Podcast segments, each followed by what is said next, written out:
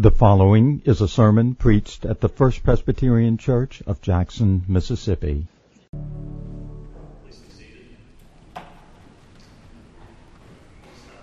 Bible uh, to two different passages. First, uh, back to Galatians chapter 5. We'll read again tonight, verses 22 and 23. And, uh, and then also turn to 2 Samuel chapter 9. You see that in your bulletin. It's on uh, Bible in front of you on page 260. And just as you're turning there, something to consider.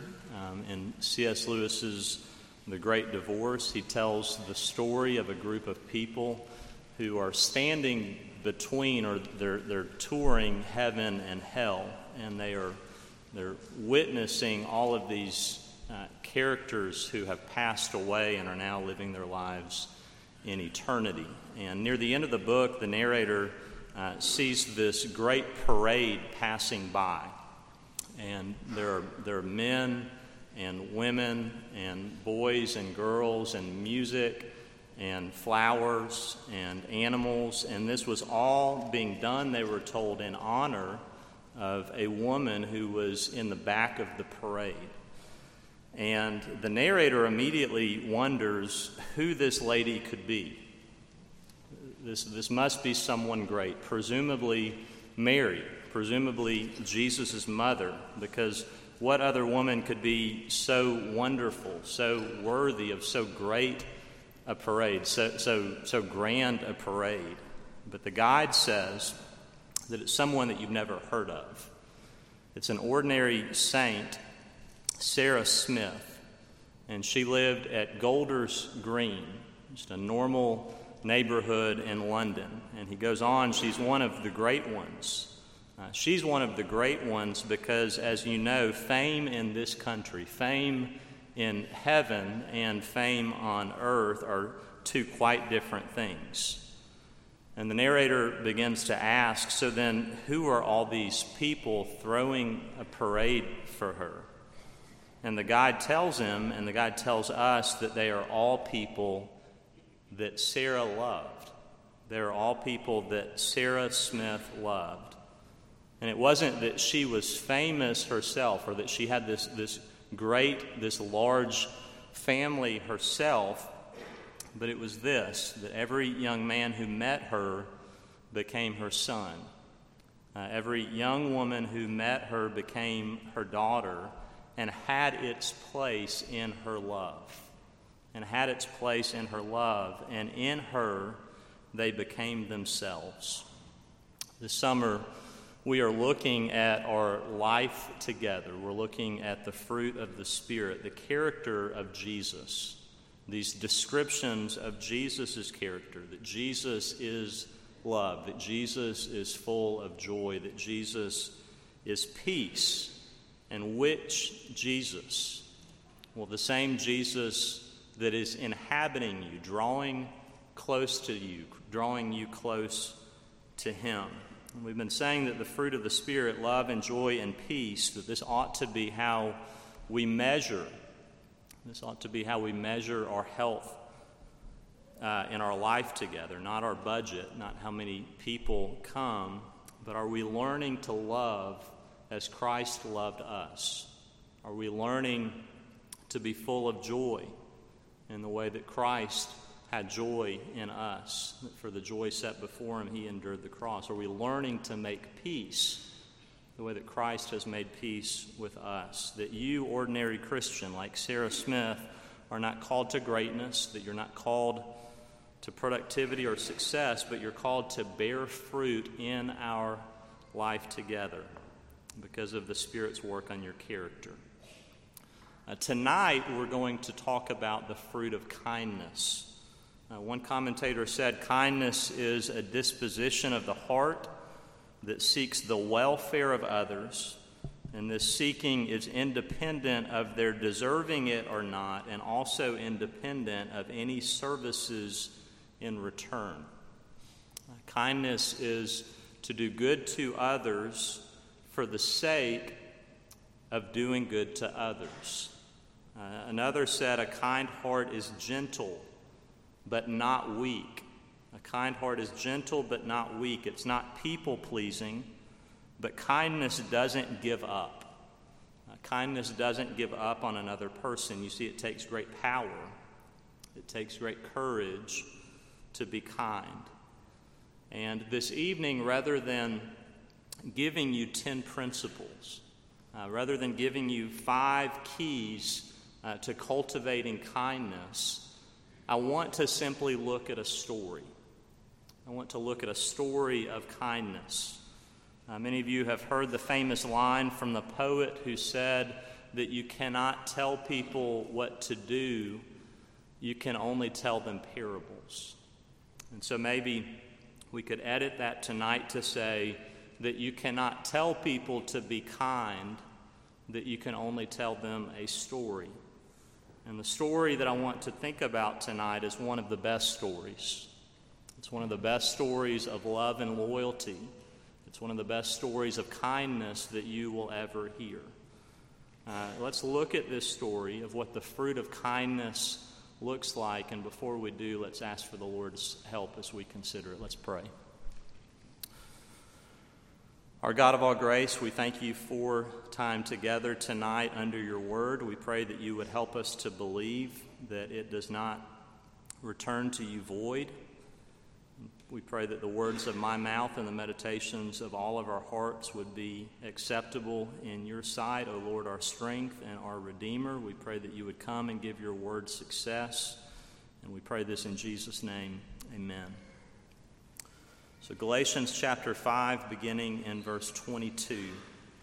This is God's word. But the fruit of the Spirit is love, joy, peace, patience, kindness, goodness, faithfulness, gentleness, self control.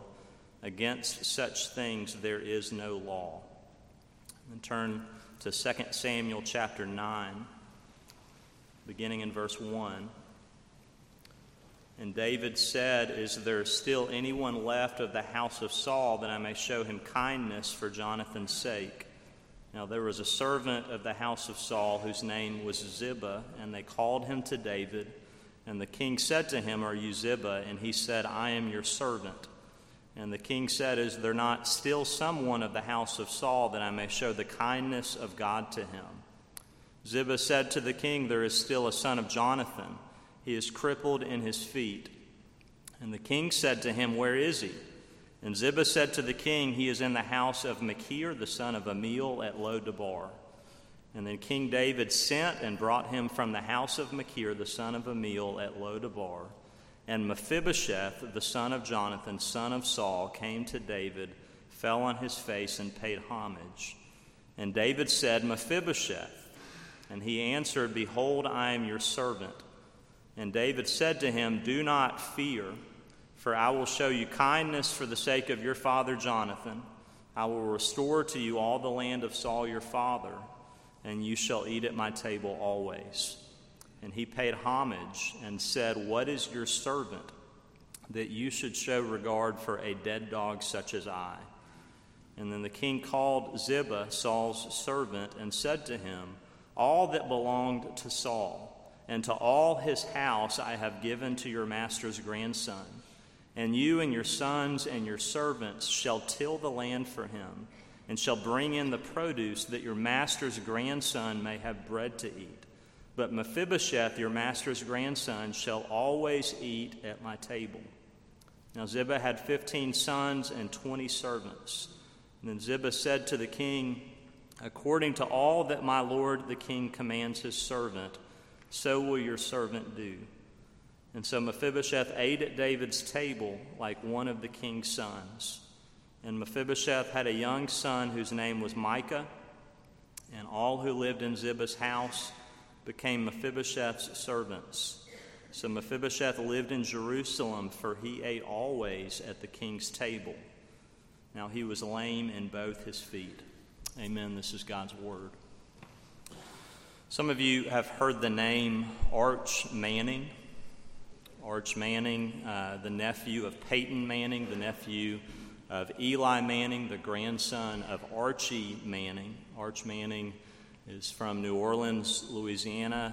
In his high school years, Uh, he became arguably the most famous high school recruit in the country in decades. Uh, with his genetics, with his connection to greatness, with his arm talent and athleticism and mechanics and footwork. A story came out in the summer of 2022 that the University of Texas, in an effort to convince Arch to play football for the Longhorns, spent $280,000 on his weekend recruitment. Uh, this included a stay at the Four Seasons Hotel in Austin, a photo shoot at the stadium, a visit to Top Golf, uh, high dollar meals, nonstop entertainment, first class treatment.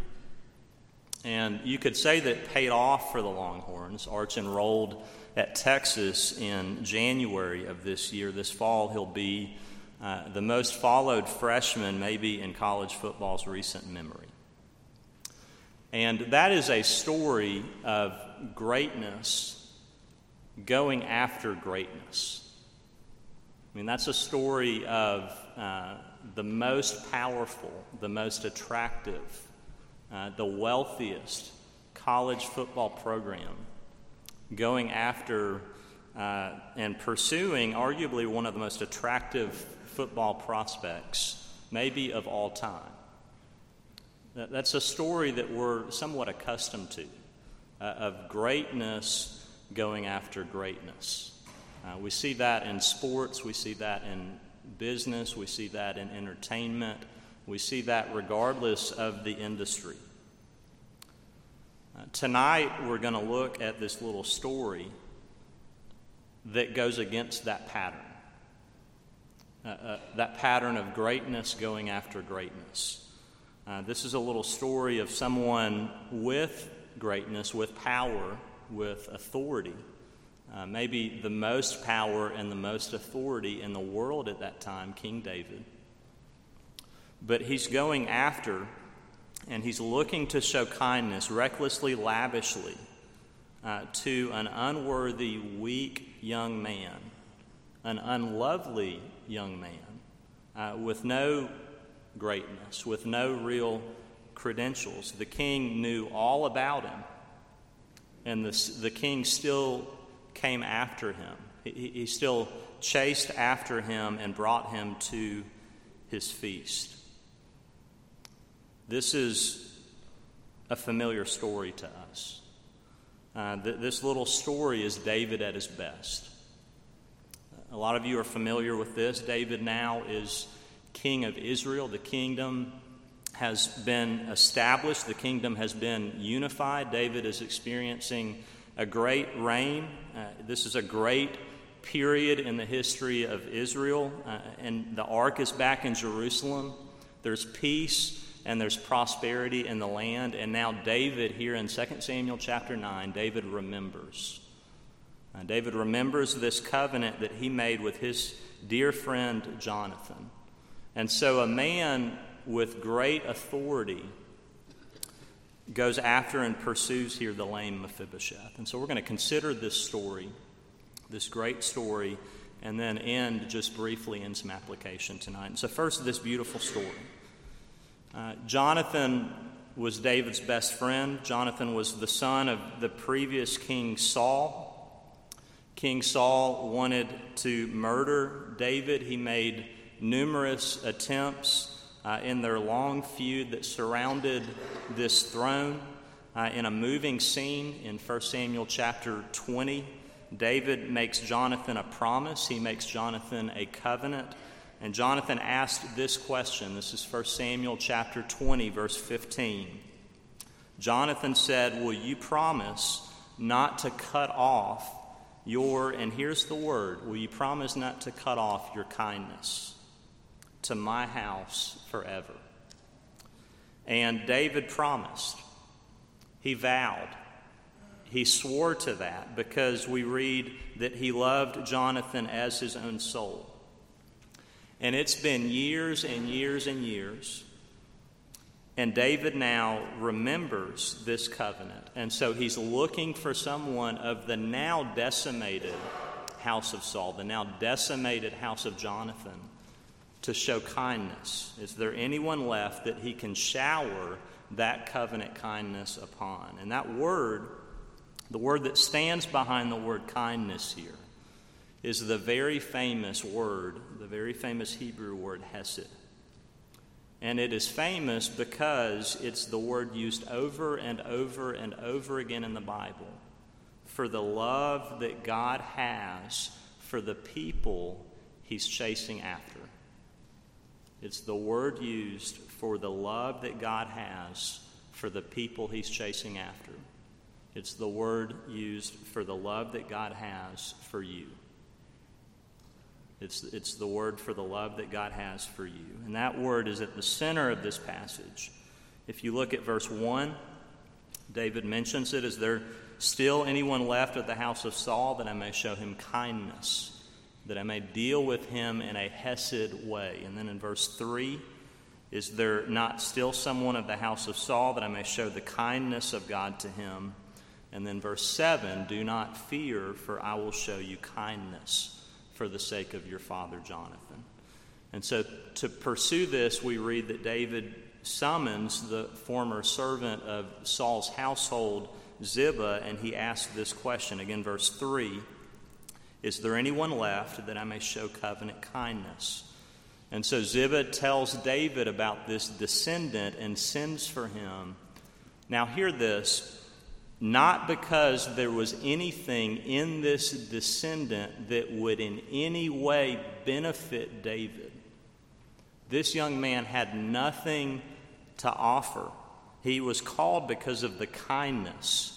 He was called because of the covenant faithfulness of the king's heart, of David's heart. And so Ziba goes and he brings Mephibosheth before King David.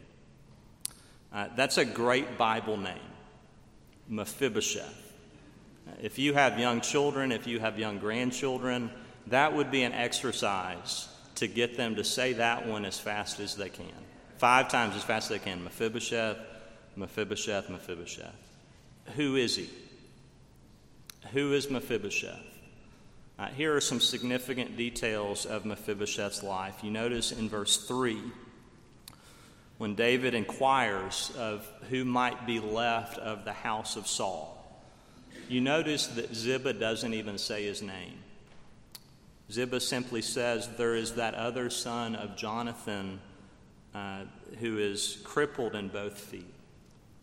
And so the backstory here is that Mephibosheth is the son of Jonathan, he is the grandson of Saul, and he had a tough life.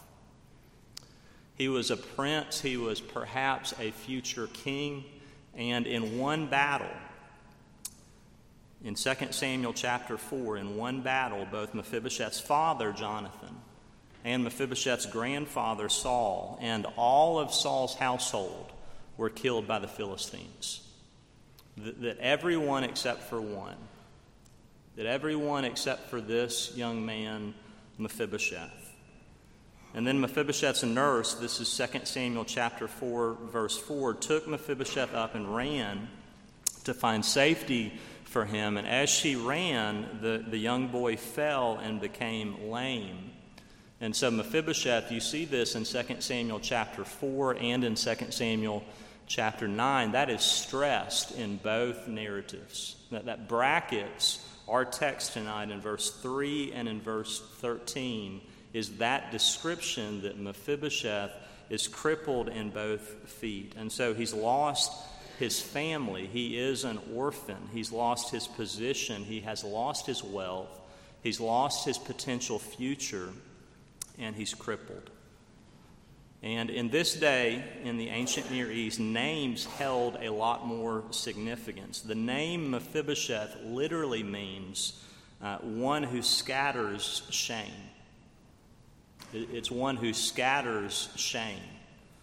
And so Mephibosheth is defined by shame. Essentially, he is a disabled orphan, and his name reflects the shame that he likely felt. And so his name, his public name, is shame. His bloodline, the disgraced lineage.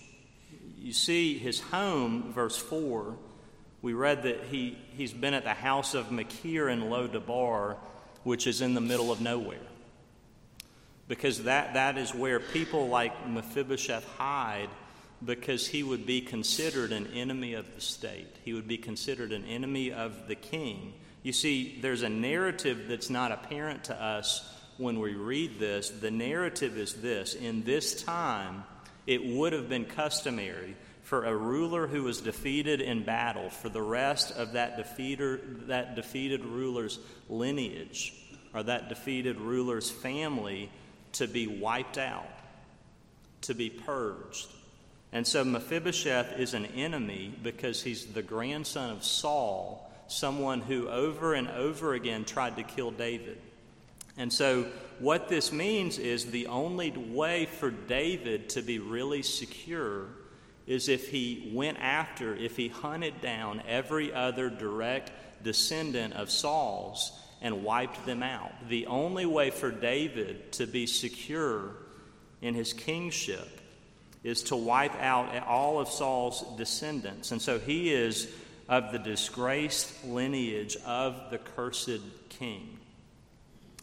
And so you understand why Mephibosheth is most certainly visibly shaking. That's why David says, Do not fear. Uh, for Mephibosheth to be found out, for him to be found out and, and summoned by the king would surely have put fear in his heart. He's afraid.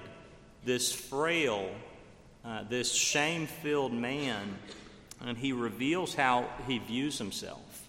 He, he says he, he's a dead man, he's a dead dog. And so he believes that he is at the end of his story. He sees himself through the eyes of shame. And so, do you see the picture? Let's look at Mephibosheth's resume. He's a disabled orphan who has lost everything. His name is shame, and he is an enemy of the king. Is this story familiar to you? He has nothing on his resume sufficient to bring. Is this story familiar to you? He has nothing on his resume sufficient to bring to be at the king's table.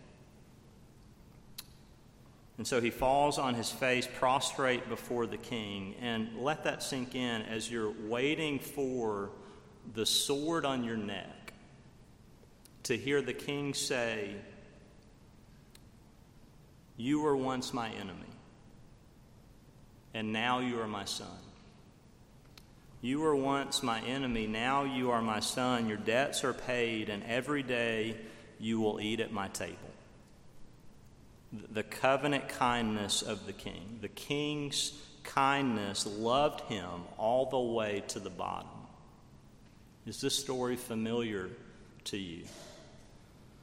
I remember the first time I heard this story preached, and it was in this pulpit by Derek Thomas. And I remember that when he preached this text, he said, Imagine David's table.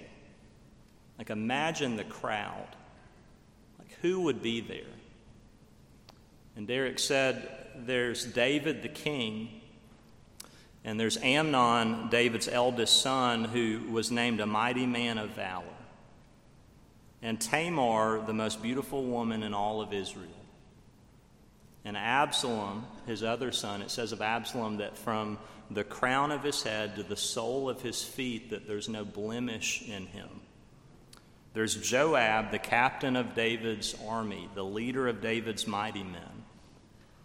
And then there, there's Solomon, uh, the future king who would become the wisest and the wealthiest in all of the world. And, and so Derek asked this question. He said, Can you imagine Mephibosheth? Can you imagine hobbling or limping into that room, into that site, that table every day? Every day for the rest of your life. The, the strongest, the wisest, the wealthiest, the most beautiful people in the world. And so this man once called shame, but because of the kindness of the king. This man once an enemy of the king, but because of the kindness of the king. This man once in hiding, but because of the kindness of the king. This man once with great debt, but because of the kindness of the king. This orphan, this disabled orphan, but because of the kindness of the king. Now he's a son. Now he's a brother. Now he experiences all the rights, all the privileges of a child because of the kindness of the king. Every day, he would slide his knees up under the table. Do you think the narrator wants you to know that Mephibosheth now sits at the king's table? He says it four times. He says, verse 4, You should always eat at my table. Verse 10, You shall always eat at my table.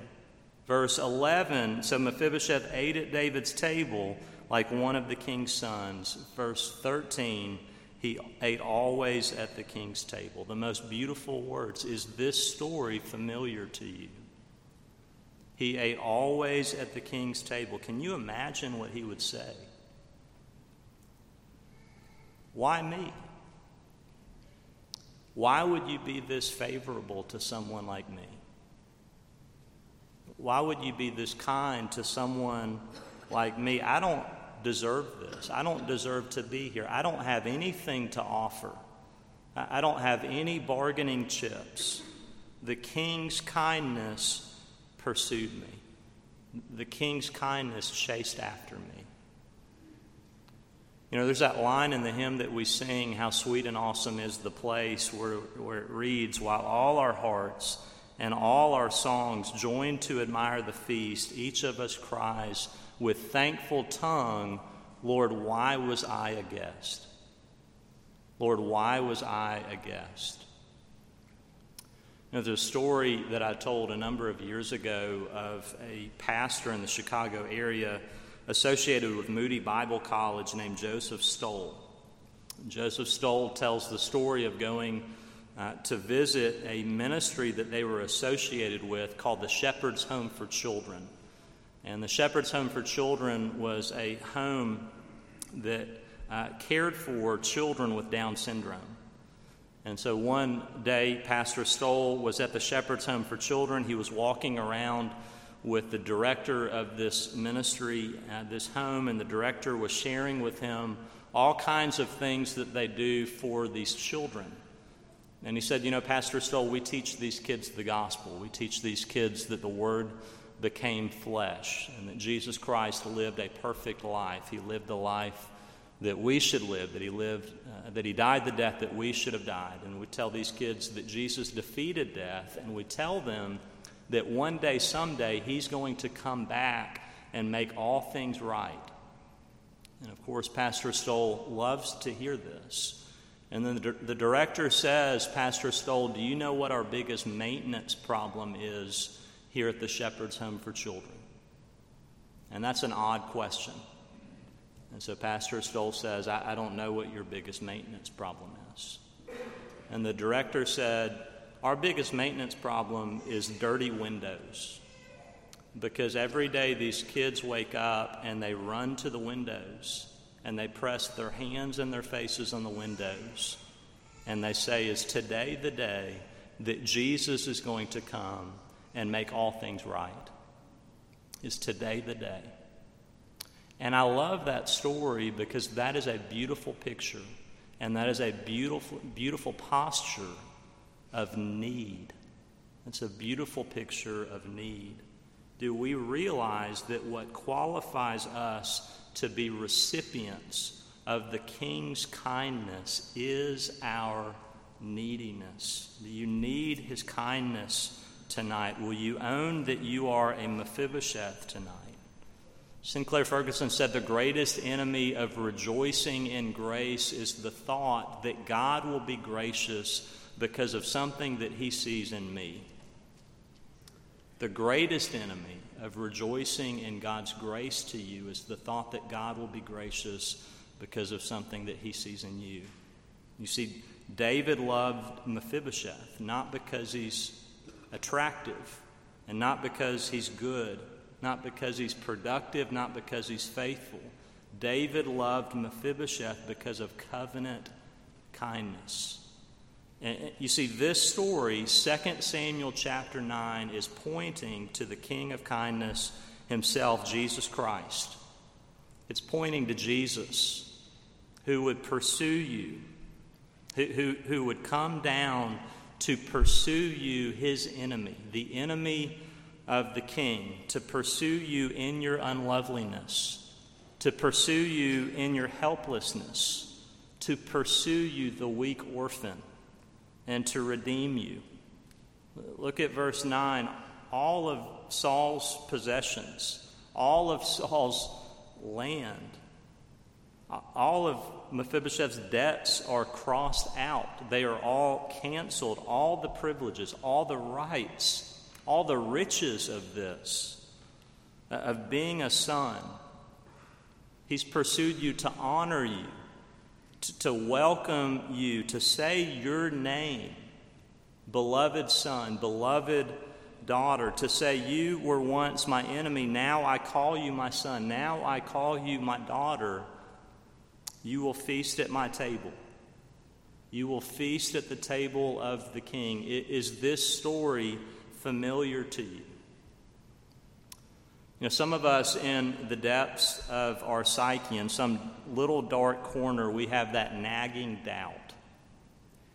We have that nagging doubt that we live every day on probation with a cold God, with a detached God and that our position before Him is hanging by a thread depending on the best efforts of our daily performance.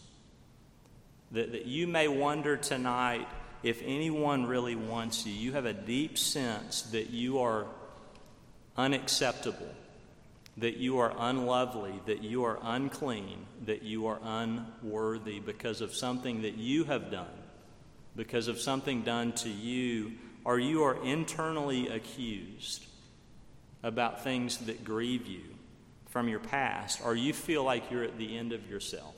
There is no exit, there's no way out, the things that keep you locked in regret.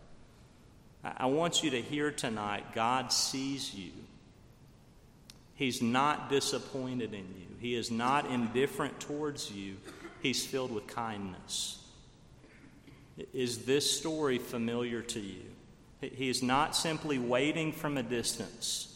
He's not willing to take you in, but he's running. He is chasing. He, he is looking for you.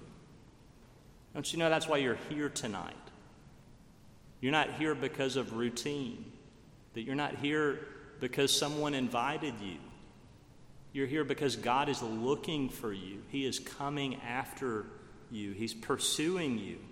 He wants you, He loves you. And so I ask you have you been embraced? Have you been embraced by the, by the King of kindness, not as a theoretical truth? Have you been embraced by the King of kindness?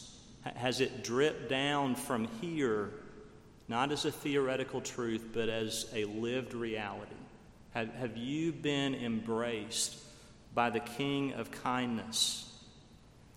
You know, some of you hearing this, you see yourself in this young man as an enemy of the king, full of shame, and, and you know that you have not surrendered to the embrace.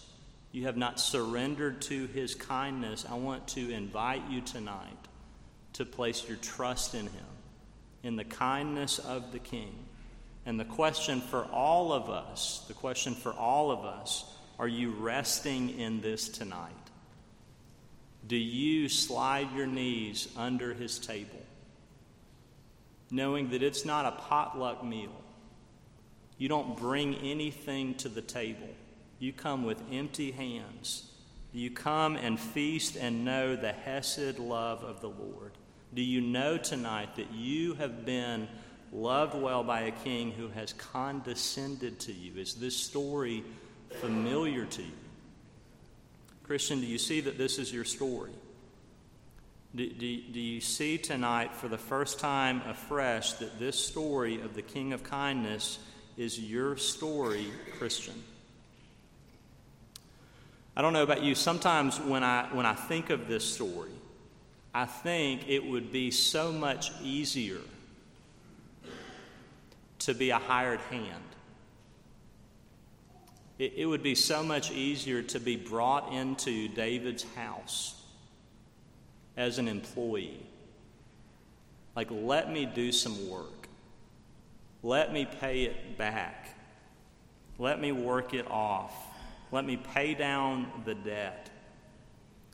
But that's not the story. That, that is not the story of kindness. All you can do is accept God's kindness on God's terms, and God's terms are empty hands. That, that is the kindness of the King. So you may be gifted tonight, you may be busy, you may be important, but do you receive? Can you receive and go on receiving from the King of kindness a love that does not depend on what you bring to the table? Uh, on your busyness, on your attraction, on your usefulness. Lord, why was I a guest? Every parent, every grandparent in the room knows that for the first few years of a child's life, it is a pretty good waste of money to, uh, to buy that child extravagant presents.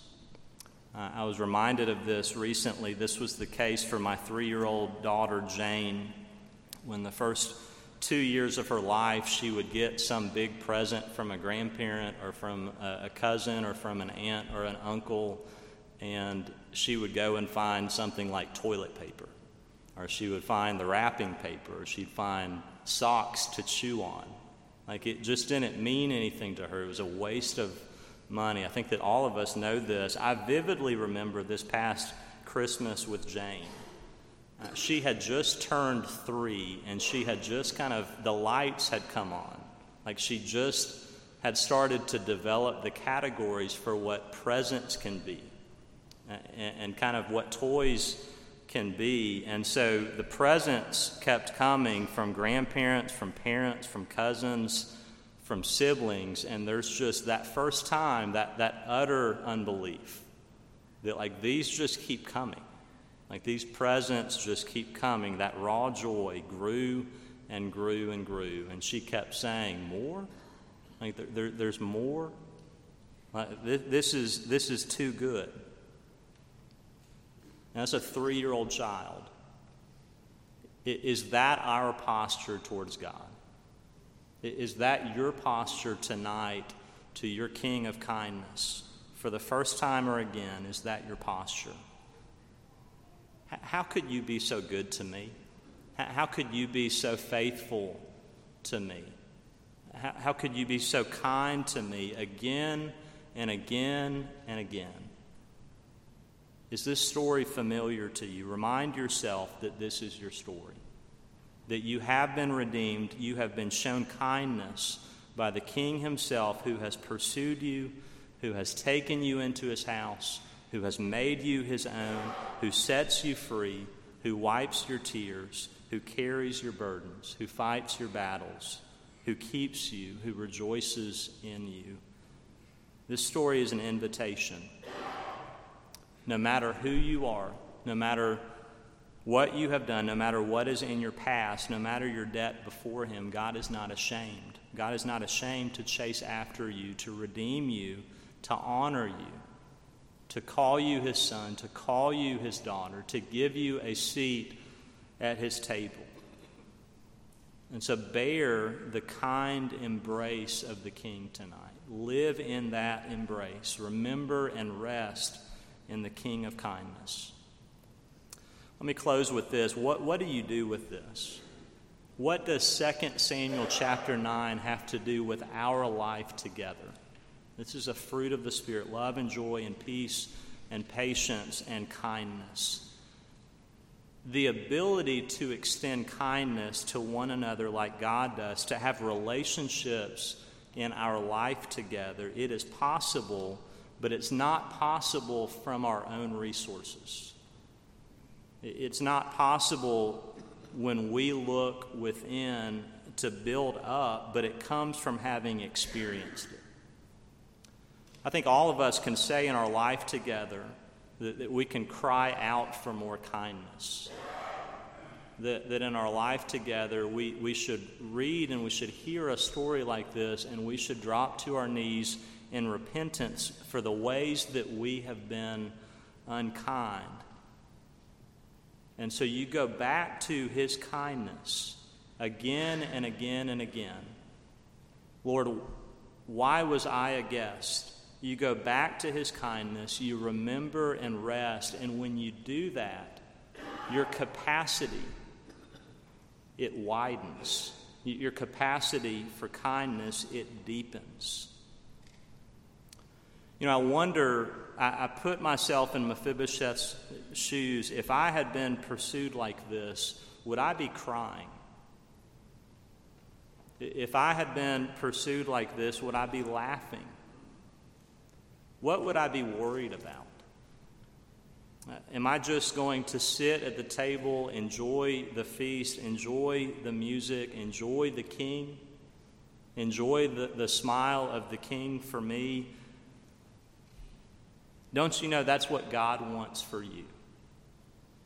Lord, why was I a guest? Can bitterness survive in that kindness? Think of Mephibosheth. Can a grudge survive? Can unforgiveness survive? Can, can fears remain when you are in the arms of the kind king? And that is an invitation for our life together.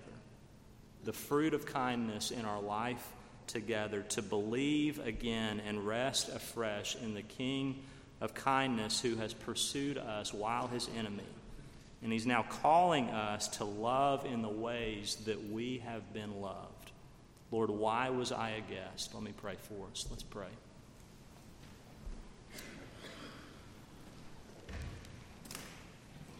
Our God of all grace, great is your kindness to come to us, and so help us tonight to rest, to remember your kindness, your love for us in the gospel, that this story would be precious to us. Help us to not grow weary in coming to you with empty hands.